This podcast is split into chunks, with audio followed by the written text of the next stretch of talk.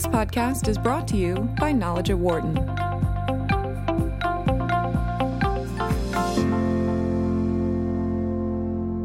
We've seen each year the impact from violent storms, especially hurricanes, having a significant impact on families, homes, communities. And as we head through the summer, that means that hurricane season will be soon upon us. So, what do you need to do to be ready? And is there an issue with people being prepared for the next big one and not remembering what they went through in the past? Bob Meyer is a Wharton School professor and co director of the Risk Management and Decision Processes Center here at the school and joins me in studio. Hi, Bob. Uh, good morning. Great to see you again. Yep. Uh, so I'll start with that. How often do people tend to forget the fact that they went through a storm two years ago, three years ago, and either they kind of slough off on the insurance or they're not prepared. How often do you think that happens? Well, actually, uh, this is a question we, we study an awful lot, and it actually turns out it's sort of interesting. Um, what people actually have a really good memory of past storms that they've been through, um, but what people tend to forget, and what often causes laxness in pr- protection um, or preparation, is is that what people forget is what it really felt like to go through these storms. So, for example. Um, uh, and you can kind of look at some of the storms from last year in terms of the different places that they hit, and everyone will remember the storm. Yeah. Uh, you know, it's you look in the news and they remind you of it and so forth. But what tends to to fade really, really quickly is uh, what it really felt like to go through these things. Um, and, and, I think it's part of um, human evolution is, that we tend to have a real short memory for pain, um, and so as a consequence, once we go through it, it seems really bad at the time, and you get people thinking, "Wow." you know, next time I'm going to really f- fully prepare. I never want to go through this again. But then all of a sudden, three or four months later, you remember the event, but what you forget is what it felt like. So then, how how do people kind of prepare for these storms better to be able to to, to be able to, to lessen that pain moving forward? Well, really, the best thing we can do, there's no way you're going to be able to fix that. I mean, that's yeah. just part of human brains, human psychology, and there's nothing you can do to get people to, to, to, to go through the experience virtually of really what it feels like uh, to be, you know, two or three days if you're in Florida in the, in the, in the hot summer heat without electricity and, uh, and the, the incredible disruptions and all the trauma that's associated with that. There's no way you can kind of reproduce that virtually.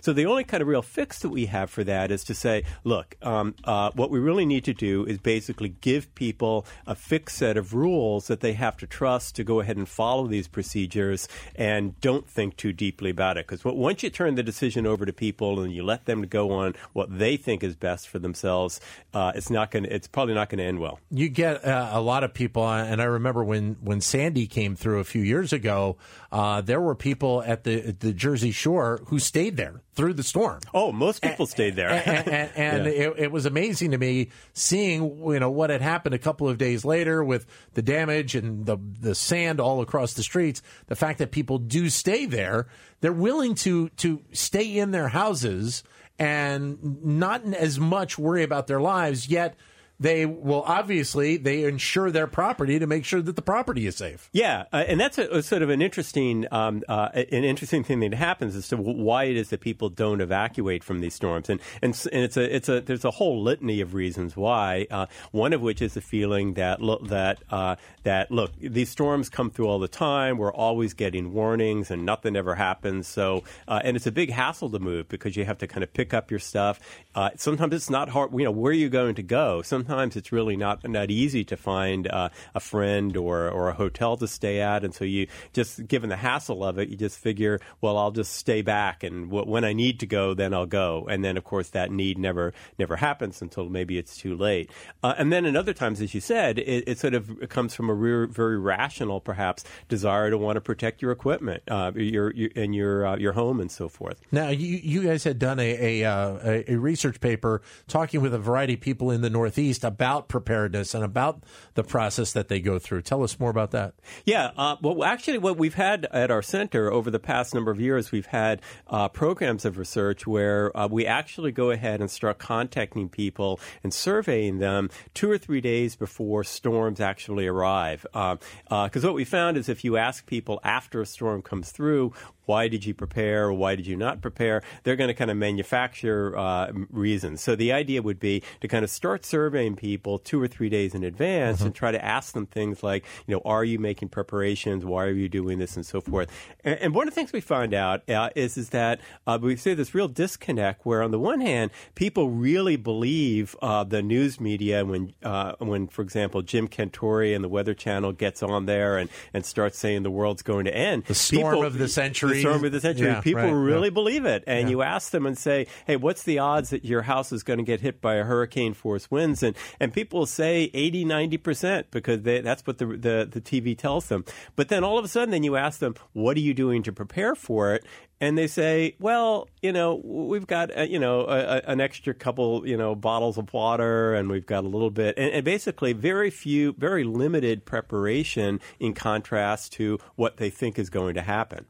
How much do you need to have that reinforcement of? the issues of the past, uh, of those reminders, to be able to, and you hate to remind people of a bad incident, but in this case, it, having that reminder ends up in many cases, I would think, being a benefit. Yeah, I, it can be, but we've we found it that it actually doesn't work as well as you would think. Because okay. in some sense, what happens is is that that and you think about it this way: um, uh, for most people, uh, they survive hurricanes without a problem, and for most people, when you see the extreme damage and so forth, uh, it, it's it's are, are, there events that happen to other people. Mm-hmm. So, for example, if you were to go back and you were to show people, look what happened to the Jersey Shore during Sandy. Look at this. Most people viewing that say, well, that wasn't me because I wasn't living on the Jersey Shore sure, at that yeah, time. Yeah. And so, as a consequence, actually, what it does is it sort of reinforces the idea that these are things that happen to somebody else. They don't happen to me. So, as a consequence, you might show them that, and then they'll go, "Yeah, that was horrible that happened to those other people." But I'm going to be lucky. You know, I, I, I always, you know, it never hits me. So. well, and it's interesting because, especially on the East Coast, where we see so many more hurricanes, it, it's now gotten to the point where it doesn't matter realistically if it's the Gulf of Mexico or the mid Atlantic coast or even up into New England because New England gets hammered with storms quite a bit often. It's not like there's one area or one region that seemingly gets off. Uh, you know, they are they are going to be they're going to find bad weather one way or another. Yeah, absolutely, and uh, sort of all areas are sort of uh, from pretty much from uh, um, from Brownsville, Texas, all the way up to Eastport, Maine, kind of are all are all at risk with respect to hurricane impacts. Uh, the Northeast is particularly dangerous in the sense that you have enormous uh, population. it's an enormous population zone with a large number of millions and millions of people living around the coast. And while we get hurricanes up here, they're not that often. And often when they do come, they tend not to be that severe, uh, but they go over colder water and they weaken a little bit. So often it will be the case that I think the experience for most people in the Northeast is that, well, hurricanes, they come every now and then, but they're usually never quite as bad as what they say. But it has become a policy issue with cities, counties, states in the last decade, decade and a half, really specifically, especially in the wake of Sandy with what happened in and around New York City as well with the flooding in lower Manhattan. Oh, absolutely, and and I think also the other thing that's happening is that that with climate change and uh, and sea levels, uh, global sea levels rising uh, every little bit every little year, all of a sudden the storm, which maybe uh, 30, 40 years ago would have caused minor flooding, is now causing um, major flooding. And that's a thing which cities have to prepare for. And, and I think that, that uh, in, in, the areas, particularly in the Northeast, where these where severe storms, really severe storms are fairly rare, they're kind of the worst case scenario because basically people think, well, these storms are not going to be that bad. Uh, we don't really have to put that much in. But then every now and then you get like you get a Hurricane Sandy, which says, whoa, you know, yeah. these things can be really bad. And so the, the, the, real challenge for for cities in the Northeast and really cities everywhere, particularly in the Northeast, yeah. um, is to try to uh, you know h- how do you keep focused on that and how do you uh, do you not kind of let uh, amnesia kind of fall in the way and say, well, maybe this is an expense we can put off for another year. Are hurricanes realistically the, the, the in terms of all the different types of storms? Are they the ones that that seemingly people maybe have more preparedness for? And I, I say that because uh, when you have tornadic activity, that is kind of hit and miss not only from time to time, but location to location as well. Uh, flooding obviously is a reactive to having very heavy rain. You know, so I mean, I'm wondering if the preparedness in other parts uh, of the country may even at times be less because of the fact that the frequency may not be as much. Uh, right. I, I, think that w- one of the things associated with hurricanes is they are nature's most powerful storms, uh, and certainly the ones that cause the most damage and most loss of lives. Um, and mainly because, in some sense, for, for extremely strong storm, storm, strong storms such as Category Five hurricanes, you can have winds near the center of these storms which are as severe as you would get with like an F three tornado. Yeah. Okay, and so they can cause. Uh, in fact, sometimes like I'm, I'm thinking back, for example, of pictures pictures of uh, what South Florida looked like after Hurricane Andrew, and you really couldn't tell the difference between a hurricane impact and a major tornado impact. But the difference is, of course, these are torna- these are severe storms that cover many, many miles and have last for several, several days. So basically, the impact of these things is really huge, yeah. and as a consequence, it, it is appropriate that people should prepare for these things a lot more than others, and and also they're able to because we we have really good forecasts to let people know several days days in advance wh- whether there's a possible threat. And, and you mentioned uh, talking to people in advance uh, of storms. The, the retrospective view, obviously, you look back and you think of the things you should have done trying to get to be have people be more proactive on this how much of a challenge is it and from the people that you talked to how much of a challenge was it to get them to even consider to be proactive um, well, it, it, kind of varies a little bit. I, I think in, one of the things we've found is that uh, we've done some studies as to who is it that's prepared for storms and who isn't. Yeah. And what we find is that um, that actually the, the, the people that are the most at danger of not preparing are people who have um, been through a storm but not a very strong one. Okay, right, and right. so effectively they think that they've survived a hurricane, and but they actually haven't. Uh, on the other hand, surprisingly, people who are often better prepared or people who move into an area and have actually never been through a storm. Because there, they're sort of listening to the end of the world uh, broadcasts that are coming on television, and they're saying, "Whoa, uh, you know, I've just moved to, to Miami, or I've even just moved to the Middle Atlantic, and, and I'm going to believe what they tell me on the on the on the news that I better really prepare." So these people do prepare. Okay, unfortunately, what happens is then when the storm comes through and they find nothing really happened, then the next time it happens, then they kind of figure, well maybe I'm prepare a little bit, but not not as much. Do you get levels of over preparedness in, in people at times? Yes, absolutely. Sometimes it's the case that um, that that you kind of get the uh, the other extreme where people, for example, who have been through uh, a severe storm and, su- and, suffered real losses, they basically kind of go perhaps the other way of over preparing. The the other thing that that sometimes when you see over uh, over preparation is in the area of evacuation. Um, I think the yeah. classic example of this is in uh, Hurricane Rita in 2005, where it was came right on the heels of Hurricane Katrina, uh, and uh, and there, of course, there was immense news coverage of the disaster that unfolded in New Orleans and and how tragic it was that people who weren't who didn't want to or um, who were one unable to evacuate were,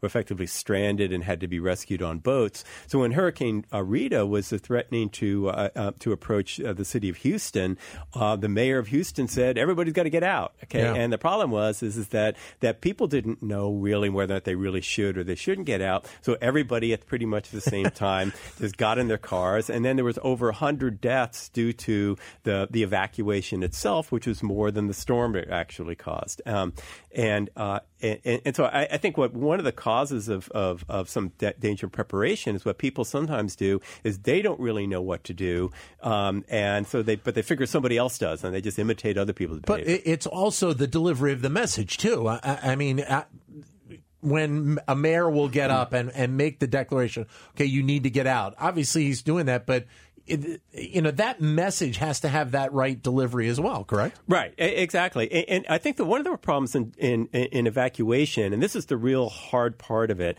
is often it's the case that the wrong people evacuate.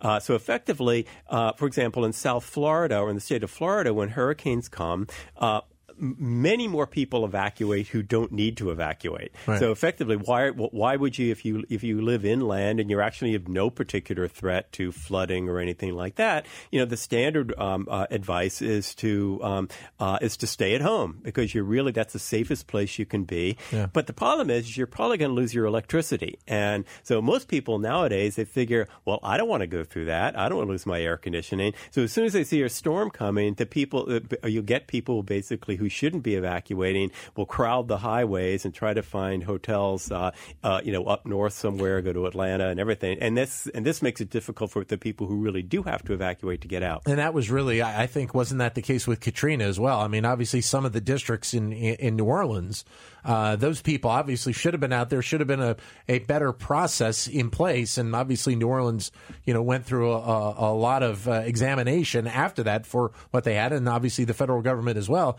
But there were a lot of people in those in those different wards that never should have even been there. They should have been bussed out and, and put someplace else. Right, right. And, uh, and and so I think most cities nowadays have, have at least on paper pretty good evacuation plans. That, Yeah. for example, uh, in the Houston area, uh, it's the case that you have staged evacuations. That because they know it's hard for people in Galveston Island, they need to get out first, and then you kind of and, and the same thing in New Orleans. You have the same sort of staged evacuation. The problem is, is that's a great thing to have on paper, Right. but but but another thing is when everybody's sort of leading, you know, so you get kind of yeah, the, the, the sort of the standard thing is in evacuation. You know, half the people who who evacuate, you know, basically uh, who shouldn't be, and half the people that should don't. But So- and you bring up a great point. The fact that on paper is one thing, but doing it live is obviously something different. And even more different is just practicing it or preparing mm. for it. Because again, it's something that comes so infrequently at times mm. in, in some locations that it's not at the top of the list of concerns of the local government to be who are the ones that are putting this in play. Right. Okay. And, and for example, the thing on evacuation is is that the the the the, uh, the city or the state will basically say, "Hey, you've got to evacuate." They don't tell you how you should evacuate, like where you should be going. And so, one of the things is is that we just always tell people, "Look, uh, uh, one thing you should actually always have lined up is a family evacuation plan, and it's not just hurricanes; it's sort of any kind of disaster that might happen. Um, and and for example, what we routinely find in our studies of hurricane preparation is even though people think a hurricane's coming, when we ask them, "What are you doing?" and and, the, and almost ninety percent say they'll do something like they'll get extra uh, extra food supplies, Right. okay, to last them a couple of days. But then you ask them, "Well, do you have, have you made evacuation plans? Like, do you know where you would go if suddenly you have to leave?" And only a very small proportion, maybe 15, 20 percent, say they've thought they've thought that far ahead. Which is interesting because you, uh, you hear the stories about people in the Midwest who, you know, if, if they are worried about tornadoes, they seemingly have an idea of, okay, we're going to meet here. We're going to either, you know, we have a bunker that we're able to go into, or you know, we're going to head into the into the basement of the house. They plan for those storms. They don't necessarily plan as much for for hurricanes. Yeah, right. And uh, I, I think some people do, but uh, and I think like, I'm sure like not everyone in the Midwest that have, has a bunker that Sure, they have yeah. to go to. But Yeah. uh, but but definitely it's the case that uh, that that people don't think through uh, well enough in advance when a storm comes. What you know, what's the the set of actions that I'm going to proceed when I should do it. So often it should it should always be the case that that everyone needs to think ahead, not wait till the day that the hurricane warnings are issued, but think in advance when the storm comes. You know, where am I going to go? Okay, and you have people that say, look, you can come over to our house, Yeah. uh, or or else alternatively, uh, I think what's a little bit risky is to kind of count on being able to go stay in a hotel. Okay, because that's Sure, uh, yeah. that, that's not probably going to work unless you have you know considerable resources and you can fly somewhere. It's So- also good to find out if you can go to somebody's house, you know, at some point during the summer to make sure they're not on vacation when you potentially could need, could Right. need to need to go. Yeah. We're joined by uh, Bob Meyer uh, of the Wharton School, professor and co-director of the Risk Management and Decision Processes Center here at uh, the Wharton School. We're talking about uh, preparedness for storms, uh, hurricanes, and others. Your comments are welcome at 844 Wharton, 844 942 7866. Or if you'd like, send us a comment via Twitter, either at BizRadio111 or my Twitter account, which is at DanLoney21. The other part to it is obviously understanding the damage that can obviously come with these storms and afterwards doing damage assessment as well, correct? Oh, right, right. And, and, and, sort of another thing, surprisingly, that people don't do enough of, and this is sort of often if you ask people, uh, if you ask when, uh, often it's the case that when do people check their insurance policies? Yeah. You know, often it's the case like the storm is about to hit in, you know, in, in 12 hours. right. And then all of a sudden, that's when, and there's a lot of jokes about this, but they're very, very serious. That's when people basically pull out their insurance policy to figure out whether they're covered and what to do. And, and often it's the case, for example, I, I remember in work we did on Sandy, a significant portion of people kind of assumed that they were that their their um, um, home insurance policy covered them for flood. Okay, and sure, they yeah. don't, and that's often flood is often kind of the the biggest uh, cost of source of damage from storms, and uh, and no, your your home insurance policy does not cover flood. It's almost like you need to put you put a schedule in place for yourself throughout the course of the year of whether it's at Christmas time or July 4th or whatever that is to start that calendar so that you're making those checks in place so that you are in a constant state of preparedness. Right. And, and one of the things we, we, spend a lot of time talking about how do you best uh, sort of get people to do those sorts of things. And one of the things we're often very critical of is often uh, if you go on the internet and you ask, what should I do to prepare for a hurricane? What you see is massive checklists, okay, that will yeah. have like maybe 50 things. And they'll have things like, uh, you know, make sure you have a place for your dog to go and make sure that you've got your your prescriptions ready and make sure that your garage door is sealed. And and, for and for this list it's sort of overwhelming because maybe only a third of the things on the list are relevant for people. And and one of the things we find is is that uh, people are subject to a thing we call the single action bias. And what it is is is that when people are preparing things they see this huge list they'll do one of them okay and then they'll figure that they've got they've got it covered okay and yeah. then they forget all the others. And so or time to go do the other ones later on yeah right? Figure I'll do the yeah. other one later on and so forth. So one of the things we really encourage people to do is don't the way you kind of get people to take action is don't just overwhelm them with like a whole list of things they ought to be doing, but get people to focus on on ask them the question, if you're going to prepare do one thing in advance of a hurricane, what is that one thing? Right. Okay? And make sure you get that one covered. Then when that one is covered, then go say what's the next thing I will do and the next thing I will do after that. And so to take mentally organize these steps and customize them for the person. How much does the insurance industry do that already? And could they potentially do more of this to help the consumer out? Uh, they don't do enough of it, uh, and uh, you know our center is uh, supported a lot by the insurance industry, yeah. and so uh, we're kind of on the same page as they do. But I think they'll be the first to tell you that um, um, that that basically that they that that they wish they knew more, and, and they try to know more about the psychology of the people who's uh, who they're insuring to try to figure out how to get them to take better preparedness. And we work with them a lot to try to figure this out, and and it's a real challenge because um, it, you know, and, and I think people often understand understand that the fact that you've got you know an insurance policy uh, and and you know if your house has been wrecked or significant, a lot of your personal possessions being wrong, the fact that you get may get money back to cover some of that stuff doesn't really cover the loss. It's sort Yeah. of like a you know a burglary loss. I mean, really, preparedness is on the individual, and that's sort of the the best insurance you have is uh, your own ability to prepare for these things. part of it part of it is probably the fact that people don't want to hear from the insurance company in general they feel like they're being pitched something